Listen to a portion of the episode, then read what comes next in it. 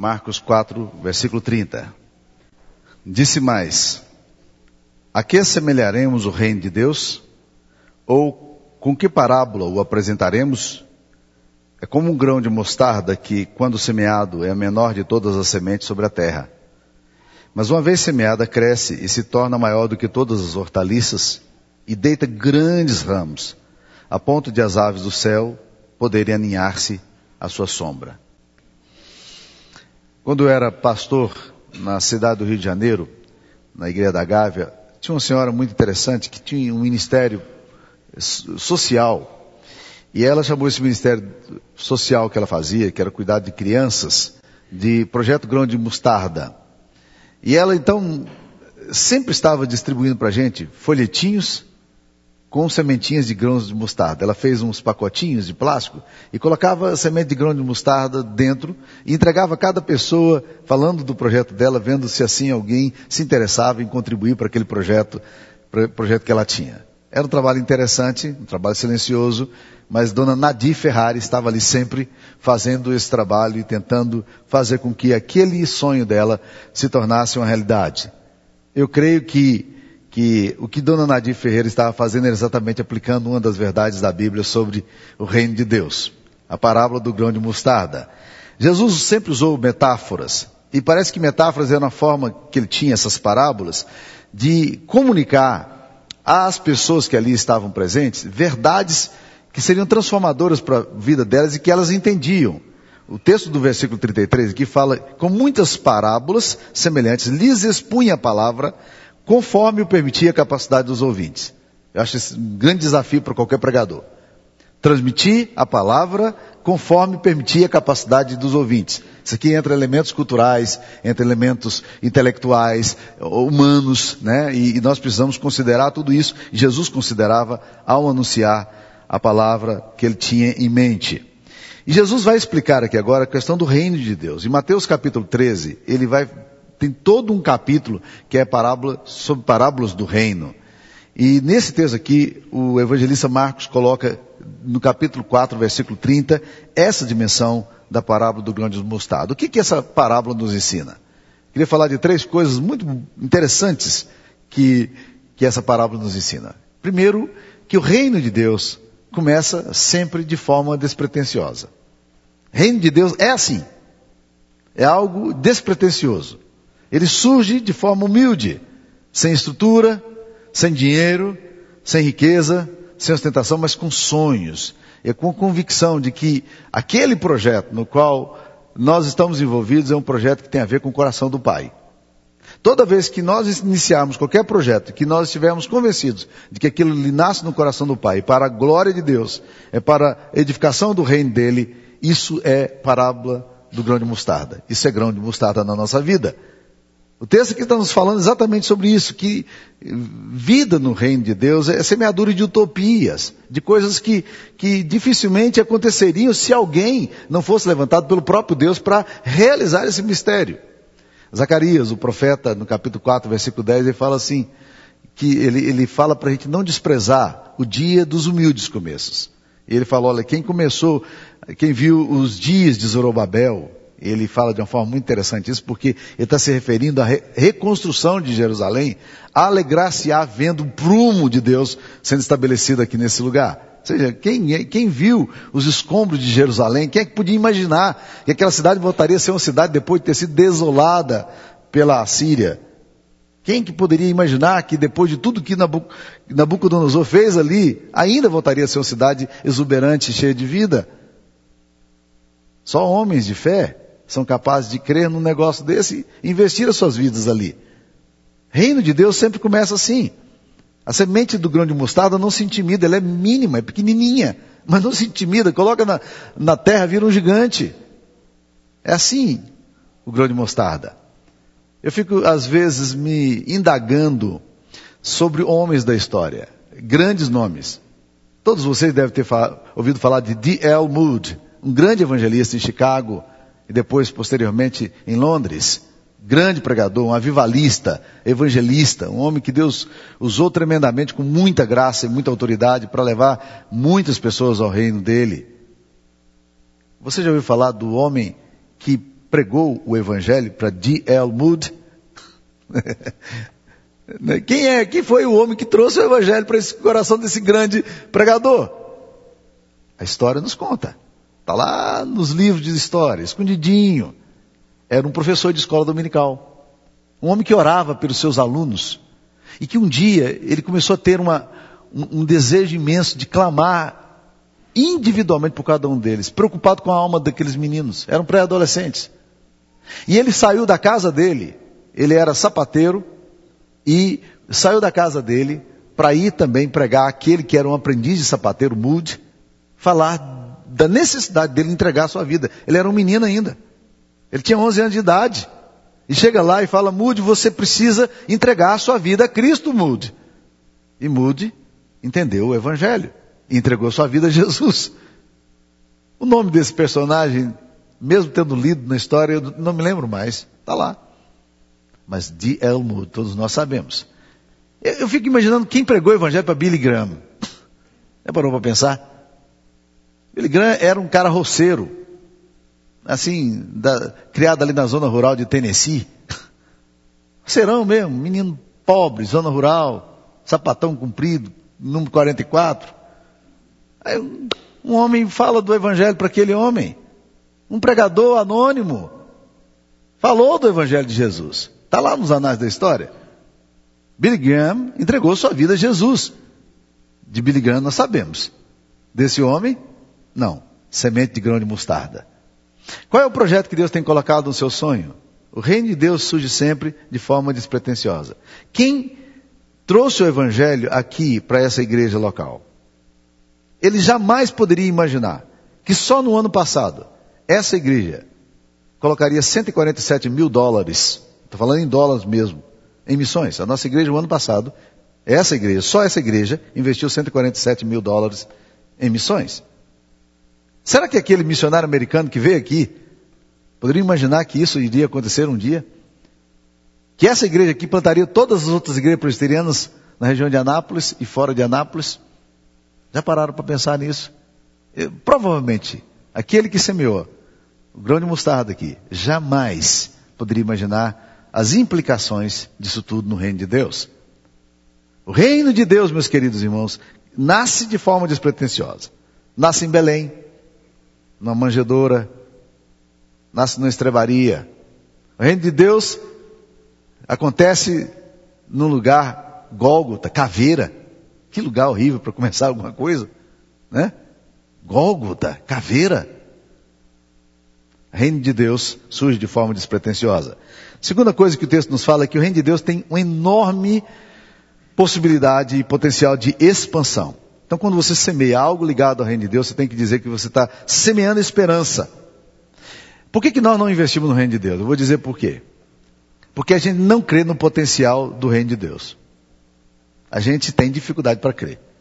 Há um, um ditado inglês, os ingleses são muito proverbiais, e há um deles que percorre todos os grandes negócios do mundo, o mundo de negócios eh, britânicos. Ele diz o seguinte: Nobody buys a ticket for Titanic. Ninguém compra um bilhete para o Titanic. Sabe o que é o Titanic? Aquele navio bonitão, de luxo, no início do século passado, que saiu com o seguinte slogan: um navio que nem meu Deus pode afundar. E na primeira viagem, viagem inaugural, ele bate no iceberg e já era. Quem é que investe? Imagine se alguém convidasse você para fazer uma viagem no transatlântico mais luxuoso do mundo, primeira classe, pagando só 10 dólares. Promoção. 10 dólares, Titanic. Você sabe o que vai acontecer com o Titanic. Você teria coragem de ir sabendo que metade das pessoas que estão naquele navio vão afundar e vão morrer de frio e vão para o fundo do mar? Ninguém quer investir em projeto falido, essa é a grande verdade. Ninguém quer comprar bilhete para o Titanic. Nós não investimos no reino de Deus por uma única razão, é porque a gente não sabe o potencial do reino de Deus. Quando eu falo sobre plantação de igreja para pastores no Brasil inteiro, tenho sido muito convidado para falar sobre esse assunto, eu falo para eles, depois de várias argumentações bíblicas, teológicas, práticas, eu falo, deixa eu falar uma coisa para vocês, por favor, não isolem tudo que eu estou falando, porque senão eu estou perdido. Se vocês pegarem essa frase minha e denunciarem no sínodo, ou um presbitério, eu estou excluído da igreja presbiteriana do Brasil. Eu falo o seguinte: plantar igrejas é o melhor business do mundo. É o melhor negócio do mundo. Né? Por quê? Imagine você que a gente coloca recursos num projeto para plantação de igreja. Cinco anos de investimento. Dinheiro sendo jogado ali. Nós estamos investindo em Pirinópolis, nós estamos investindo em Jaiara. E é dinheiro, gente. É grana. Essa igreja está pagando tudo isso. Jundiaí, nós estamos pagando tudo isso. É daqui que saem os recursos para todos esses investimentos. Obreiro de Jaiara tem salário integral, o Black é a gente que paga. O aluguel integral de Jundiaí somos nós que pagamos. Ah, a igreja aqui é que paga. Os irmãos fiéis trazem seus dízimos e nós, do conselho, entendemos que esses recursos devem ser investidos nisso aí. Pirinópolis a mesma coisa. Preste atenção, meus queridos irmãos. Eu fico olhando para esses projetos e imaginando o seguinte: esses projetos estabelecidos e já estão dando frutos, eles vão render para o reino de Deus o resto das nossas vidas. Já parou para pensar nisso? O resto da vida. Nós temos tido experiência de conversões em Pirinópolis que devem ir para os anais de avivamento da história da igreja. Pirinópolis, você chega lá, tem um rapaz agora que veio do Hare Krishna, eu desafio qualquer membro aqui, inclusive os presbíteros mais antigos, para saber mais Constituição e mais Confissão de Fé de Westminster do que esse homem sabe mais de Bíblia. Por quê? Porque ele era um mentor do Hare Krishna. Se converteu e ele tem uma sede profunda. E ele meteu bronca porque ele queria aprender. Que, que, onde é que eu estou me metendo? Entregou a vida a Jesus, estou na igreja presbiteriana, quer saber que, que, negócio é esse aqui? O líder nacional do Hare Krishna esteve com ele agora, na casa do Antônio e disse: Você não pode entrar nesse negócio. Ele disse: Eu já entrei. Eu tô, estou tô por inteiro nesse projeto do reino. Olha lá, vai conversar com a esposa dele. A esposa dele tem tatuagem de ponta a ponta. Ele é tatuador. Mas ele entregou a vida a Jesus. Vocês acham que todo o investimento que nós fizemos em Pirinópolis já não valeu pela, por essa vida? Eu acho que vale. Eu acho que vale. E eu estou falando de um caso apenas. Existem 10, 12, 15 casos de pessoas convertidas ali. Reino de Deus tem um enorme potencial, meus queridos. O Antônio é hoje, o Racem chega para mim e fala assim, ele é um presbítero da igreja. É o futuro presbítero da igreja.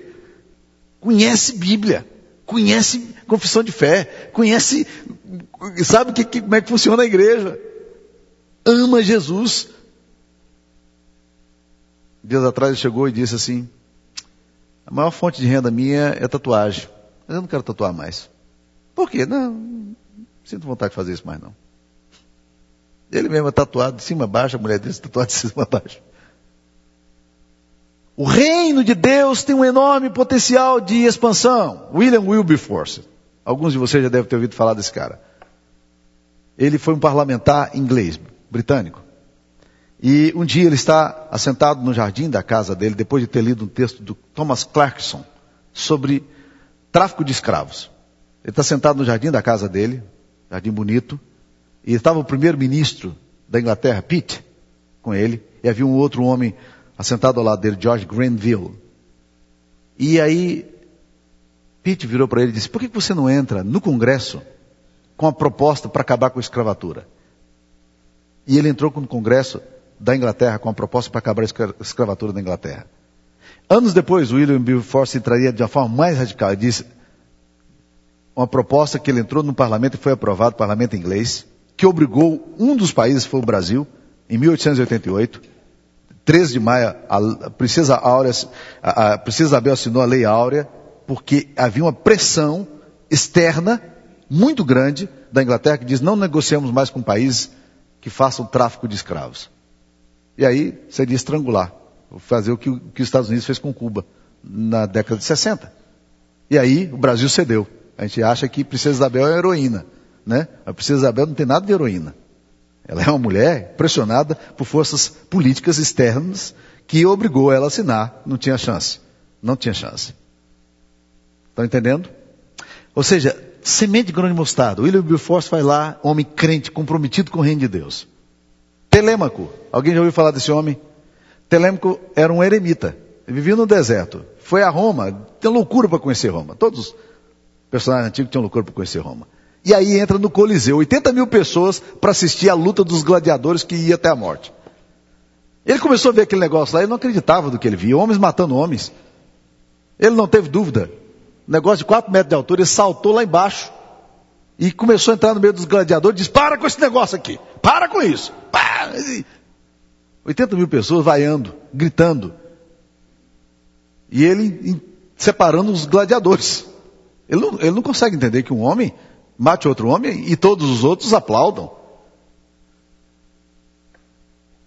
Um daqueles gladiadores empurra ele e, de forma crua, sanguinária e fria, o executa na frente de todas as pessoas que pediam para matá-lo. Houve um enorme silêncio no Coliseu Romano. E dali em diante, nunca mais houve luta de gladiadores em Roma semente de grão de mostarda. O reino de Deus tem um enorme potencial. Terceira coisa que esse texto nos fala é que o reino de Deus, o propósito dele é, é transformar-se em ninho, refúgio, lugar de, lugar de abrigar as pessoas. O objetivo do reino é abençoar. Então, onde, onde houver manifestação do reino de Deus é graça, meus queridos. Onde houver manifestação do reino de Deus é cura. Onde houver manifestação do reino de Deus é terapia. Eu fico olhando os projetos do Congresso, os parlamentares, que. Onde é que vai levar esses projetos que eles querem aprovar? Qual, qual o resultado disso a longo prazo? As leis que estão sendo aprovadas no nosso Congresso. Quais são os resultados disso a longo prazo? Terapia, cura, restauração de vidas, famílias, caos. Mas semente de mostarda, meus queridos, semente de reino. Não é assim não. Semente do reino de Deus gera refúgio e ninho, abrigo, porque a Bíblia diz aqui que uma vez semeada cresce e se torna maior do que todos os hortaliças e deita grandes ramos a ponta das aves dos céus, poder aninhar-se à sua sombra. Essa é dimensão restauradora do reino de Deus. Nossos recursos, o que nós temos? Dons, talentos, tesouro, tempo, eh, são sementes do reino? Ou são sementes de autopreservação nossa? Para automanutenção. Há uma enorme diferença entre os projetos que você faz para você e os projetos que você faz para o reino. Há uma enorme diferença. O texto aqui não está falando de projetos pessoais seus, não. Está falando de projeto do reino. De coisas que têm a ver com Deus. William Barclay, comentando esse texto, diz que pássaros adoram ficar nos arbustos dos pés de mostardas, porque além de uma sombra imensa, eles ainda se alimentam dos seus frutos. É cura, é abrigo.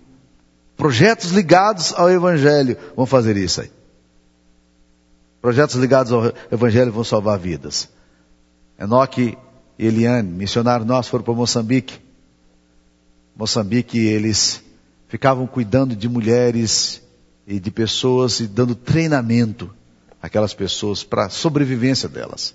Sementes do reino de Deus. Trabalho apagadinho, escondidinho, lá na cidadezinha pequena, no interior de Moçambique. Quem é que vê Enoque e Eliane? Vildene, já ouviu falar de Vildene? Missionária nossa também. Nós somos parceiros nesse projeto dela na Nigéria. Sabe qual é o trabalho de Vildene? Trabalho absolutamente inóspito e apagadinho. Ela cuida de meninos que foram rejeitados pelos pais. Porque os pastores muçulmanos, os sacerdotes muçulmanos, eles saem de casa em casa sugerindo aos pais para que doem seus filhos para a obra missionária. E, os pais pegam o menininho de dois, três anos de idade e dão, e dão para esses homens. E esses homens colocam esses meninos na rua para pedir dinheiro e dão uma cota para eles. Eles precisam trazer determinada quantidade de dinheiro por dia. Se não vem, eles, eles são punidos severamente. Muitas crianças dessas vêm com a unha toda torcida para Vildene, porque eles colocam fogo. E se faltar 10 centavos no projeto deles, coloca até queimar, contando 1, 2, 3, 4, 5, 6, 10. O Vildene faz trabalho lá na Nigéria, cuidando desses meninos. Alguns deles, como são negros, é muito fácil, eles, eles dão um risco de gilete nas costas. Né? Sangra. E aquilo ali cresce um queloide. Então tem muitos queloides nas costas por causa disso. Viu dentro está lá, semeando reino. Semeando esperança. Mas é grão de mostarda, viu gente? Grão de mostarda tem origem humilde. Tem um enorme potencial. E traz grande cura por onde passa. Se você quiser saber se um reino, se um projeto está ligado ao reino, veja os resultados que ele traz a médio e longo prazo. É resultado de cura, de terapia, de restauração. Curva a sua cabeça, vamos orar. Queria fazer três perguntas a você enquanto você está de cabeça baixa. Primeiro, estamos semeando sementes do reino? Segundo, realmente cremos no poder impactante que o reino pode ter sobre a vida das pessoas? Terceiro, em que medida tenho investido meu tempo, talento e tesouro para ampliar o reino? Ó Deus, semeie no nosso coração fé para a gente semear grãos de mostarda, Pai. Ajuda-nos a crer que a despretensiosa semente do reino o Senhor nos tem dado tem um enorme potencial para a restauração dos povos, para a cura de pessoas, para a terapia de almas. Abençoa o teu povo, Pai, em nome de Jesus. Amém, Senhor.